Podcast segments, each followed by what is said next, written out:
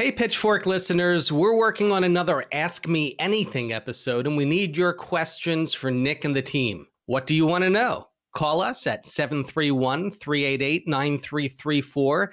Leave us a voicemail asking your question, and we might just answer it on our next AMA episode of Pitchfork Economics. Again, that's 731 388 9334. Looking forward to hearing your questions you know, we've privatized a crapload of stuff, and I think it's safe to say that the quality of life in the country certainly has not improved. Privatization is one of the key uh, strategic approaches to dismantle government, you know, to make government a cash cow for the private sector and corporate interests. If there's one thing I've learned from the COVID 19 pandemic is that we live in the best of all possible worlds, right? That's right. The, the market has totally fixed it.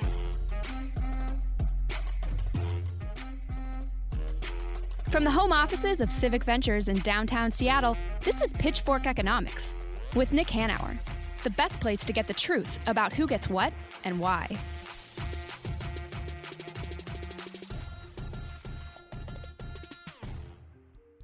I'm Nick Hanauer, founder of Civic Ventures. I'm David Goldstein, Senior Fellow at Civic Ventures.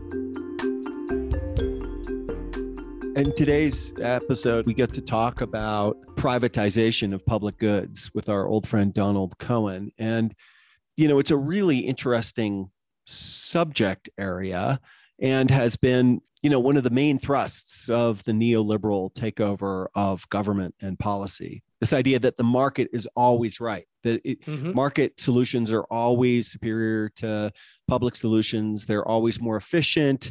The quality of the service is always better blah blah blah blah blah. And and the pursuit of private profit always serves the public the good. public good the public interest. The invisible hand exactly right. exactly. If there's one thing i've learned from the covid-19 pandemic is that we live in the best of all possible worlds right? That's right. the, the the market has totally fixed it exactly and you know, we've privatized a crapload of stuff, and I think it's safe to say that the quality of life in the country certainly has not improved. And, you know, I think the other thing that's really interesting about this subject area is that the the effects of privatization extend far beyond you know merely the quality or price of the goods and services that you're trying to provide it has i think in my opinion had a really big effect on how we feel collectively about government and uh, how we operate as citizens or don't, as the case may be. And one of the reasons why I, I brought up uh, the the COVID pandemic at the start is because yeah. I think there's been there's a stark example of this um, conflict between our perception of the market and the right. and market efficiency and how it really works in the real world when you get to things like healthcare how unprepared we were how yeah. decades of privatization the fact that we are the only major uh, in industrialized nation without a public health without a, a national public health system and how decades of privatization left our healthcare system leaving it with so little resiliency when when this pandemic hit that yes it was efficient to shut down all those rural hospitals it was definitely efficient because you had less overhead you had less excess capacity because yeah. let's be honest you know a hospital many of those beds are going to be unfilled most days and there's yeah. a cost that comes with that until until you have like this Omicron surge where even in Seattle, which is packed with hospitals, they're lining people up on uh, cots in the hallway because there isn't enough space to deal with, you know, what we all knew was inevitable. Right. And here we are. Anyway, I, you know, I think it, nobody's thought about this subject more than our guest, Donald, uh, who we know well and who's been thinking about these things carefully. Uh, so it'll be really fun to hear him elaborate on the challenges of privatization and what we should all do about it. My name is Donald Cohen. I'm the executive director of In the Public Interest. We're a national strategy and research and policy center around public goods and services. I just published a book entitled The Privatization of Everything How the Plunder of Public Goods Transformed America and How We Can Fight Back. Give us a little context about your organization and about your book and what brought you to the subject. Um, the organization that I, I, created and lead is, uh, you know, we we're kind of a think and act tank that supports uh, policymakers, uh, unions, community groups around the country that are trying to, you know, fight bad privatization deals of, of their public goods and services and increase public revenues to sort of make government better, function better. We do that in a lot of sectors, uh, infrastructure, education, social services, kind of the, you know, as the title of the book says, the privatization of everything. We deal with pretty much everything that's, you know, that's a, that's a public thing and a public service the reason that I got into the work and the reason that I, uh, you know, we wrote the book is that, you know, I've long believed, as an older person, I've long believed in the value and the importance of both public ideals and public services, and have seen, you know, over the last you know, several decades, kind of assault on both the idea and the institution of government. Privatization is one of the key uh, strategic approaches to dismantle government and to turn you know, to make government a, you know, a cash cow for the private sector and corporate and corporate interests. Uh, so, you know, we publish a lot of research, uh, do a lot of trainings and support, work with policymakers on, on crafting policy and analyzing policy. And we do it primarily around the country at, at cities and states. So let's let's get some defini- definitional issues out of the way. When you say privatization, uh, you're using that term a bit more broadly than uh, the way an economist might, aren't you? Yes. Um, you know, I mean, most people think of privatization, they'll remember, you know, George W. Bush's efforts to privatize Social Security. They'll think of a private prison or maybe school vouchers, depending on where they are. And all those things are true. But my definition is as follows it's private control over public goods we distinguish, and we can get into it, we distinguish a little bit how we define public goods, even from the economics textbooks. But it's essentially, uh, you know, this the the things that we all need, and we need everyone to have. That's the most colloquial definition I'll use as public goods of public goods. You know, education, knowledge, health, clean air and water, community, parks, libraries, you know, at all at all levels of of of our economy and our society. The distinction on public goods, because um, I'll make is if you look in the economics textbooks, public goods has a very narrow definition. And we, and we mm-hmm. reject that definition. The definition being it's non exclusive and non rivalrous. These are things that fundamentally, if you, you can exclude someone from having it, and that's the non exclusive. And the non rivalrous is you can, somebody using it doesn't prevent somebody else from using it. You know, that's their definition of a public good, simply just that. And in our mm-hmm. view, mm-hmm. in my view, is that leads let lets the market decide what we get and what we don't get. Now, take healthcare. In that definition, healthcare is a private good, not a public good. You know, um, can we exclude people? Yeah, sure, we sure do. Lots of people, and and in fact, there are only so many hospitals and doctors and and nurses. You know, we're learning now, so it's right. You know, there's there's limited supply. But when we say pub, when I, the word, the definition we use for public goods is we should be able to decide through democratic processes that everybody, that healthcare and other things are things that we should all have, regardless of whether you have the money to pay for it, regardless of how much money you have. You know, that's what democracy is about, is, it you know, is uh, living your aspirational values. But so, Don, this is obvious, but I do think it's worth teasing out. What has been the main thrust of the privatization argument over the last 45 or 50 years?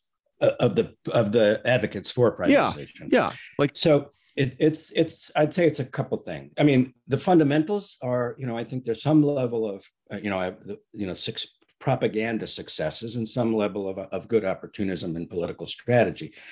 Government fails us, right? It's wasteful, it's inefficient, um, it's bureaucratic. number one. Number two is, and the private sector is inherently more efficient. Market mechanism, competition and the profit motive uh, are inherently better mechanisms to deliver the most for the most, to deliver you know goods and services to all. So you know those are the uh, you know those are the arguments we deal with at a day to day basis. You know, oh, you know, private sector is always more efficient than government. It turns out not to be true, but there's also more to interrogate there. So Why do governments privatize? There's a set of reasons. Depends on who. First off, you know, governing is hard.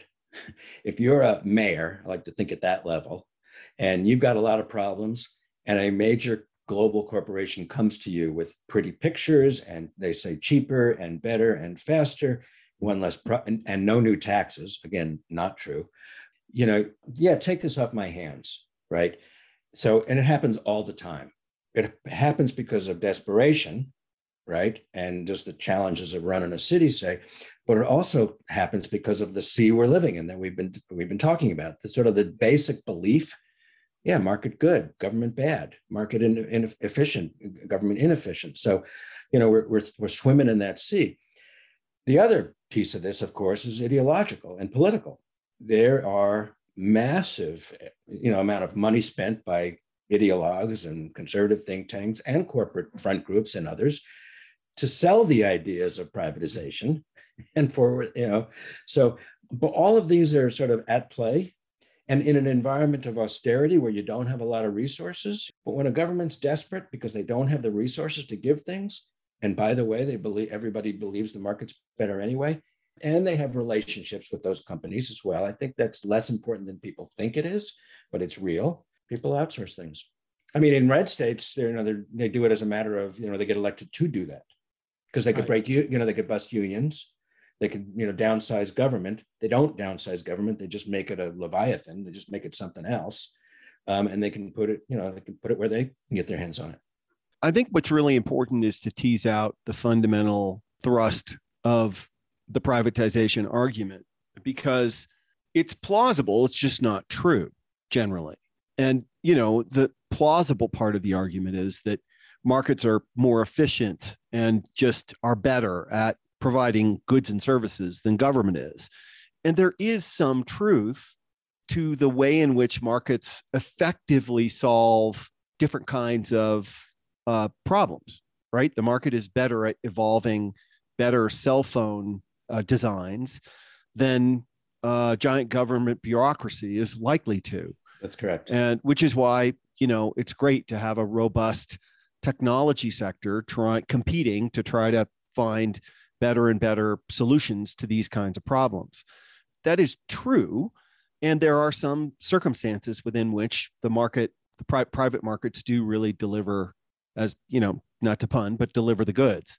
But the truth is that they're, they're actually not more efficient or effective at a variety of tasks, including things like healthcare. You know, and and this is probably the canonical example in, in the United States where we, we spend in the range of twice as much per citizen per year for healthcare outcomes that are worse than our rival developed nations do using non-market mechanisms. That's right. You know, uh, for better for for better outcomes, and you know, to make it really really super simple. I, I mean, I, I'm not sure about these numbers, but generally, private private insurers in the United States take a 15 percent cut on every healthcare dollar. But in a you know reasonably well run public uh, system like Canada or Taiwan or whatever it is, that cut is two percent or something like yeah, that. three percent, three percent. Is it three? I mean, it's, it's, I mean, well, yeah, yeah. these are a little bit old numbers, but Medicare, you know, typically was uh, administering at about three percent overhead. Right. You, you know, and remember the fifteen percent overhead in the in the private sector includes other things. It includes profits. It includes debt service for uh, you know uh, mergers and right. acquisitions. The thing what you said about markets is both really true it's not that it's true, is that there are truths. Yeah. Right. Because the profit motive drives innovation. Now, that's not universally true. No, you profit, can have innovation lots of places. And plus, or no innovation. Exactly. in well, the case of monopolies. Well, and also the private, I mean, the profit motive, you know, created the the uh, opioid crisis. Am I right? Correct. People, right. 100%. So, so if you know, the, so it's it's sort of in each of these things, you know, the, the laws of supply and demand are real, but they sometimes they have you know counter public purpose effects. That's right. Right? And so i think that there's you know one of the things i say a lot is there's different thing market things and public things are different. Yeah. Right? If you want to give it's not question even in our uh, you know a, a single payer healthcare system there's private facilities right? Yeah. So the, the question is is it in a public thing you want to make sure that the public means all everybody yeah. gets. And market things don't do that. Right. And so that's it's so I I just think it's what I say over and over again. It's like it's like you know using a hammer to cook your eggs. They're just different things. Right. So I did want to drill down a little bit because you, you did title the book The Privatization of Everything. So that would suggest there's a lot of things that have been privatized. Can can you give us uh, some examples and and and some of the the most egregious cases of privatization? We don't know what the scope is numerically. There's no data, you know, at the state and local level in particular. So what we do know is that you know there are in the federal level, because Paul Light's done research, is that there are three times as many people who work, who do public things, who work, you know, provide services that the government pay for, that don't work for government. That you know, three to one. So there's a massive amount. The other thing we know is virtually every sector. Uh, and we we all and we look uh, you know everything we do you know roads and bridges and water and schools and parks and libraries. I mean you could literally go down the list and not find anything where there's not a private corporation thinking about how to get a piece of it. And you know and we look at you know investor calls and we look at the you know the marketing you know the strategic plans uh, you know discussions of private industries and corporations. And you know there's trillions of dollars spent every year by governments. And if you're the head of a private prison company, there's a hundred to two hundred billion dollars you could get your hands on. So we know it's with seven to eight to nine trillion dollars being spent every year, everything is at stake. I'll give a few examples that illustrate the larger problematic dynamics. So um, Chicago in 2008 or early nine, you know, bleeding cities, bleeding red ink privatized its uh, parking meters for 75 years. There was a proposal made by a consortium of Morgan Stanley, a sovereign wealth firm from the Middle East, and a national parking company, and said, We'll give the city $1.1 billion upfront in exchange for control of the parking meters for 75 years. That's till 2083. Two things, and then vote. They voted on Tuesday. You know, desperate politician, desperate government uh, is a good place to market your wares. Right. Um, Two things became true after that fact when it was analyzed by the inspector general and others. Two things. One, more important than the other. Even if it, it's incredibly stupid way to borrow on your future revenues. Um, just you know, who knows if we're going to be driving in 19 in 2083. Um, but even if they did, they got hosed. They sold a yeah. billion dollars too cheap. So that's one. But here's more important. Now, for the for the life of the contract, the remaining 60 some odd years of the contract, that if the city wants wants to eliminate parking spots permanently for bus rapid transit, for bike lanes, for pedestrian malls, because land use patterns change, because housing patterns change. They have to buy the spots back. Okay, so what does that mean? You have to keep the interests of the pre- and contracts, as you well know, are very rigid documents. So you have to keep the interest of, of the private, you know, party whole, and that fundamentally ties the hands of democratically elected aldermen and, and the mayor of Chicago from yeah. dealing with fundamental things, land use, housing, transportation, climate, you know, all of their basic responsibilities. So we see that over and over again. Another example I'll give, um, I'll go to charter schools because that's an interesting one. And there's good charters and bad charters. That's not the issue. The, you know, and the original idea was laboratories of innovation and then share the ideas so that all students, you know, all schools could benefit. There are charter schools around the country that make their teachers si- sign NDAs, uh, non disclosure agreements, yeah. to prevent them from sharing the school's quote trade secrets. What are those trade secrets? Lesson plans, teaching methodology, right? The exact thing that you know what we should be sharing. If we, if in right. fact, if the purpose of our public dollars, because they're all publicly funded, is to you know improve education, improve yeah. education. Yeah. And then let me give you an example about this, this idea about the market, what's in the market. It's a crazy one. I'm not going to read something. So, uh, you know, all the data for our weather apps is public data from the National Weather Service, all of it. Um, but there are companies, AccuWeather, whether, you know, all of the ones that we look at on our phones and Google and on the TV, uh, you know, package package that data in different ways. Some it's nonsense, it's just better graphics, and some, you know, specialized stuff for businesses. So AccuWeather is one of the biggest companies. Trump did try to appoint uh, the head of it to run the weather service, but fortunately failed. So they had a contract with Union Pacific, you know, train company. So here there was a tornado in Oklahoma. And here's I'm going to read you what a, the, the CEO said after the fact about his service. Two trains stopped two miles apart. They watched the tornado go between them. Unfortunately, it went into a town that didn't have our service, and a couple of dozen people were killed. But the railroad did not lose anything. Oh, well, there's So- the market. There's the market. Okay. The market excludes, the market's for some, the market is for those that have resources. And public goods, as we're defining, and public things need to be for all. Now, I'll, I'll- one last, one last, just to give a t- taste. You know, uh, Medicaid was privatized in a couple of states, uh, Iowa, Kansas, and it's you know it's pretty simple, so I won't dwell on it. You know, uh, big multi, uh, globe, you know, public corporations took over big pieces of it. Um, what happened? You know, services went down because here's why because when you when they talk about efficiency they really mean they'll do it for less right they'll do as good or better for less Yeah. and when you take profit out you take exec comp out you take you know mergers and acquisition debt service for mergers and acquisition that money's got to come from somewhere Yeah. and there's a very finite list of places that comes from Yeah. worker workers wages the number of workers the level of service the Yeah. quality of the equipment And as and as we we learned during the pandemic, a- an efficient healthcare system is far less resilient because one of the things that makes it efficient is to have less capacity, less redundancy.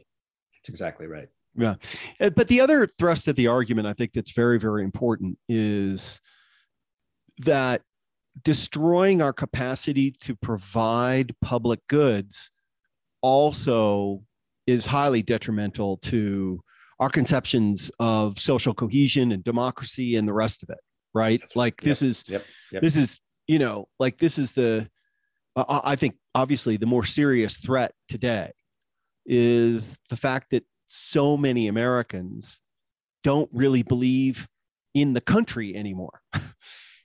right? right. They don't right they don't believe they live in a country and that they have that that, that they benefit from it uh, or that they should contribute to it. You know, that's a very very serious problem. I, I couldn't agree more. I think it is the, at the core of much, of a Yeah. lot, of a lot. Because one thing, if if we're not in it, if we're not solving the same problems, we're not going to get to the big ones, right? We're certainly Right. not going to get to the big ones. To the extent that we are, you know, markets segregate and stratify and segment, right? And so, to the extent that that we move in that direction, either by commodifying existing public goods and services, or by just, or by you know, voucher schools and a whole other set of things, we're not experiencing the same thing. We're not in the same community. Um, and so, and if we don't understand each other, if we don't, if we can't appreciate the other, the experience of the other, we can't, you know, the problems we solve are, are just for us. Yeah. You know, one, of- one of the ideas we talk about in the book is, you know, one of the shifts has been, you know, philosophically, Michael, Michael Sandel's written about it and others, you know, there's a shift from our, our identity from citizens to consumers. Yeah. Right. Where in a consumer, you know, we all consume, you buy something, and all you really care about is whether you get what you want, whether it's good enough.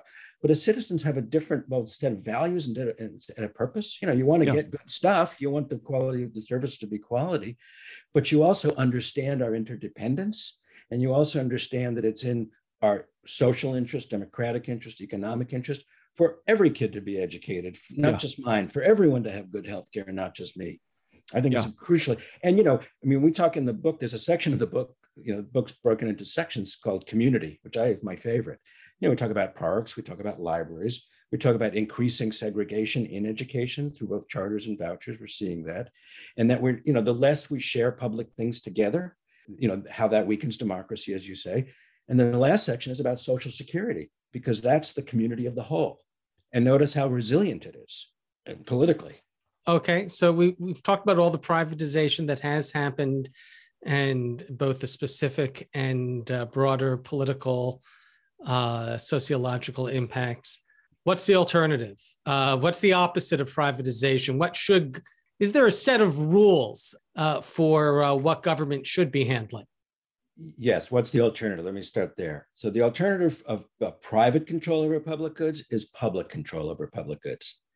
Now that, and I'm using the word control very specifically. It's not public delivery. We're not talking about, you know, a social, you know, nationalization of all goods and services. That's what we're not talking about. There's public and private in everything. But the question when you get to, when on the public goods is who's in charge, and how do you get in charge? you know, you might deliver it yourself, you know, public like public schools, you might deliver it directly, but you also set standards. I mean, you set mm-hmm. standards for private and public. You know, you set standards both in process, you know, in performance and outcomes, but also in process and also in procedures, how things are done. You set standards that think forward. You know, like in Chicago, they just didn't think forward, right? right? What's going to happen later? So you have to set standards. But secondarily, you need cops on the beat, right? It's one thing to have standards. It's one thing, you know, we have lots of food safety standards that are quite good, but we've increasingly, you know, both cut the funding for FSI, you know, the Food Inspection Service, and now allow companies to, to self-inspect. Right. Um, if you don't have cops, Boeing 737 being a marvelous example of what happens when companies self-inspect. Well, it, it not and not just self-inspect, and they, they that that's about a they use a contracting model, right? so, I mean, here's the one thing that's really true: everybody gets the following thing that if we all contract for things, paint a house or, or whatever, right? And we all know something: if you don't watch, bad things happen, right? right? So we never increase when we when when governments outsource something, say we never increase the the bureaucratic staff to oversee the contracts. what do you think is right. going to happen? Yeah you're going to get screwed. Yeah, whether it's either corruption or incompetence right. or or, or what have you. Exactly right.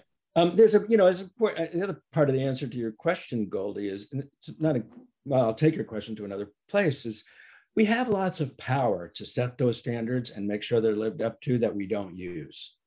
Right. The government has police power, you know, regulatory power, so we can right. use that, and we should use it we have procurement power. You know, governments in America, you know, the data we've seen spend $2 trillion a year, right?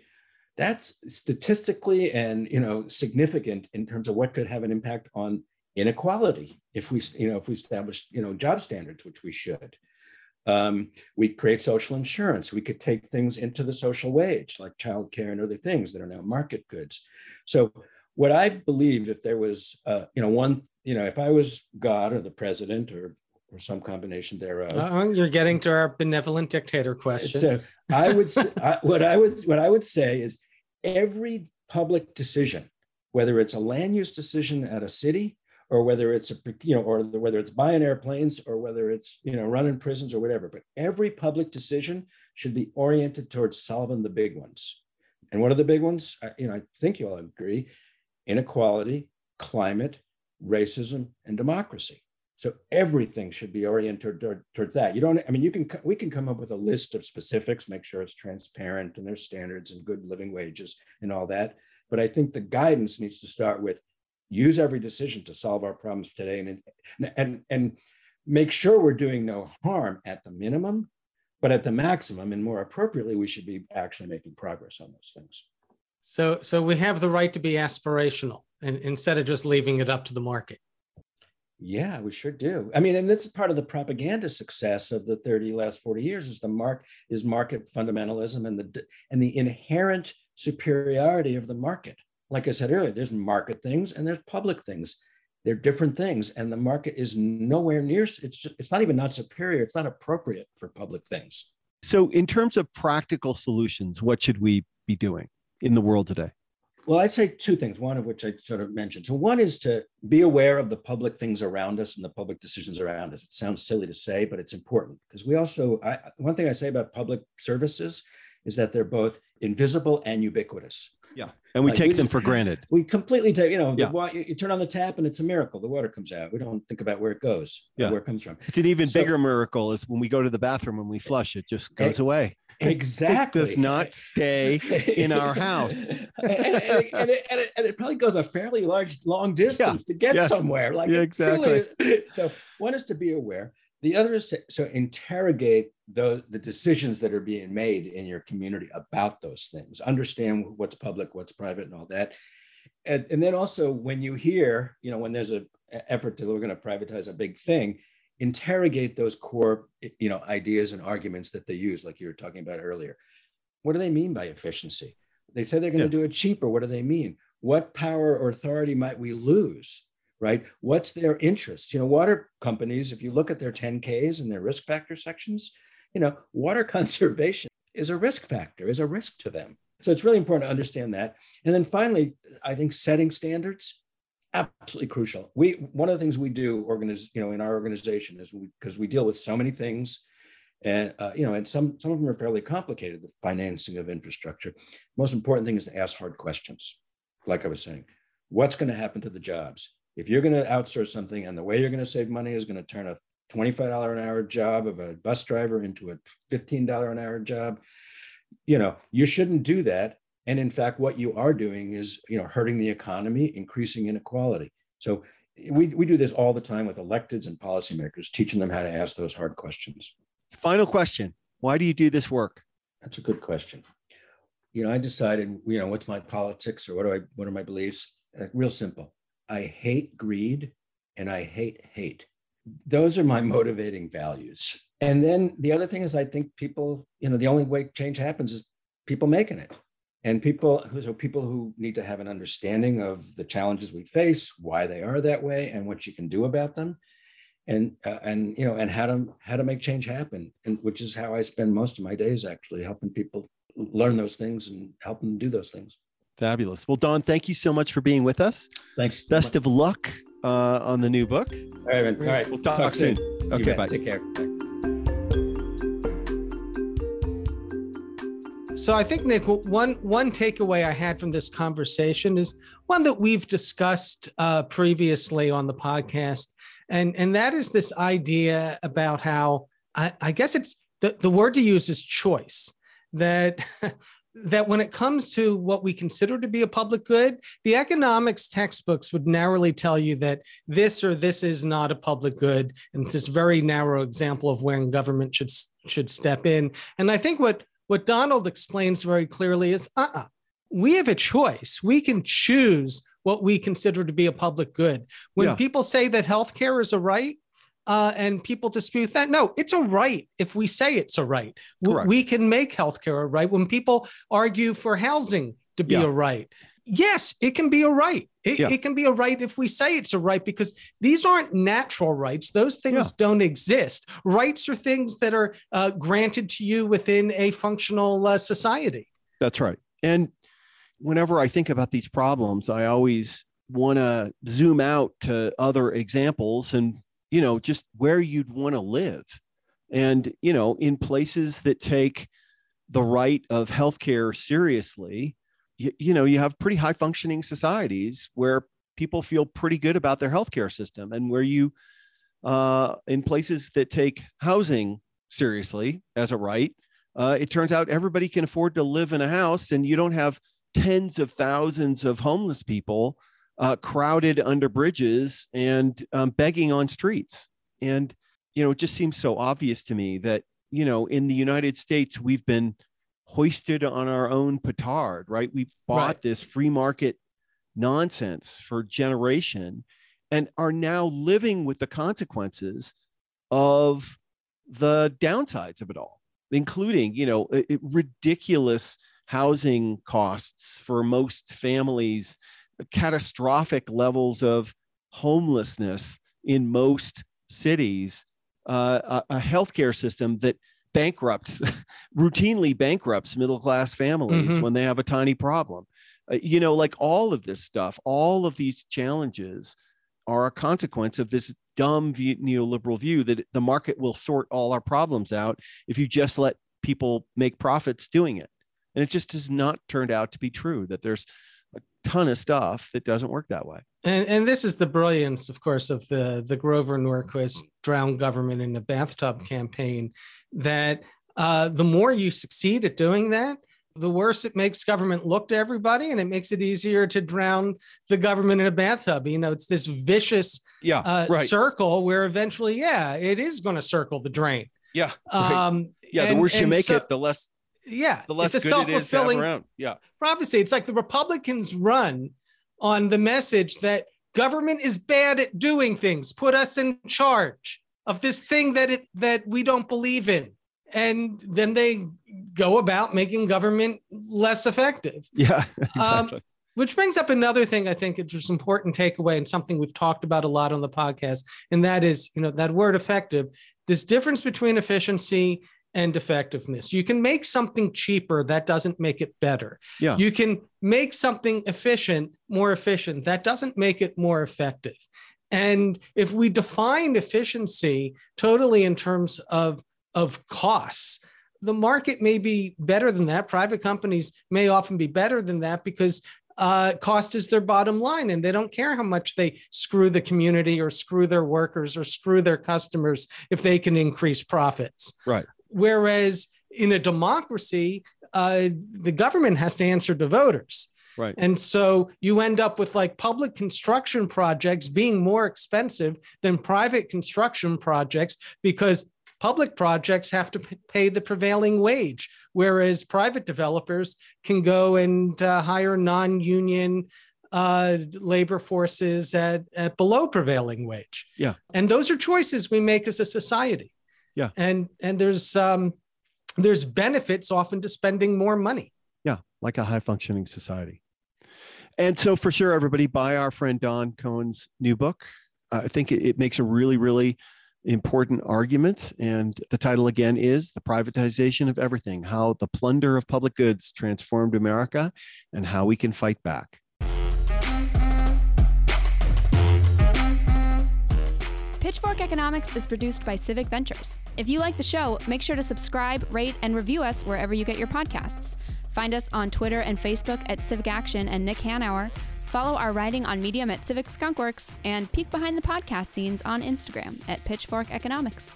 As always, from our team at Civic Ventures, thanks for listening. See you next week.